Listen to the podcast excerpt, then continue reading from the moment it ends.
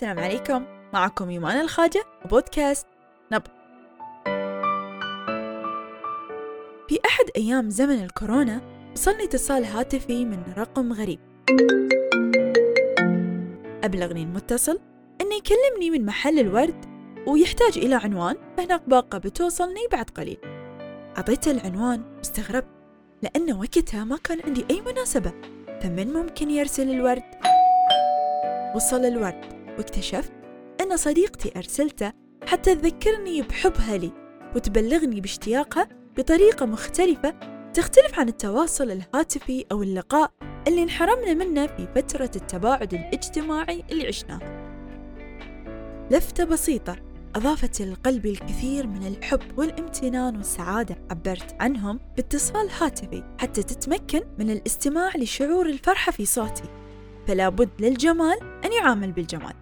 وما أدركت صديقتي أنها أصبحت سبب لخير كثير تواصل من بعدها. فهذه اللفتة الجميلة اللي وصلتني منها خلتني أسعد صديقة أخرى بنفس الطريقة. والثانية أيضا صار عندها فكرة أن هي تسعد شخص آخر بطريقتها. في أحد الأيام وأثناء تصفحي لتطبيق تويتر قريت تغريدة كتبتها أسمى الجغافي تقول فيها أسمى دائما هناك وقت لقول أو فعل شيء لطيف. فعلا فاللطف ما يحتاج إلى جهد أو وقت وهو أسهل مما نتخيل. فاللطف حسب وجهة نظري يكمن في رسالة عابرة هدية بمناسبة أو من غير مناسبة بشرط أنها تخرج من القلب لا من أداء واجب فقط. اللطف يكمن في اتصال هاتفي في سؤال عن أحد في زيارة في كلمة طيبة نذكرها لشخص. تعليق رائع ممكن نذكره على موضوع في وسائل التواصل الاجتماعي أو كلمة ثناء لعمل قدمه أحدهم لنا.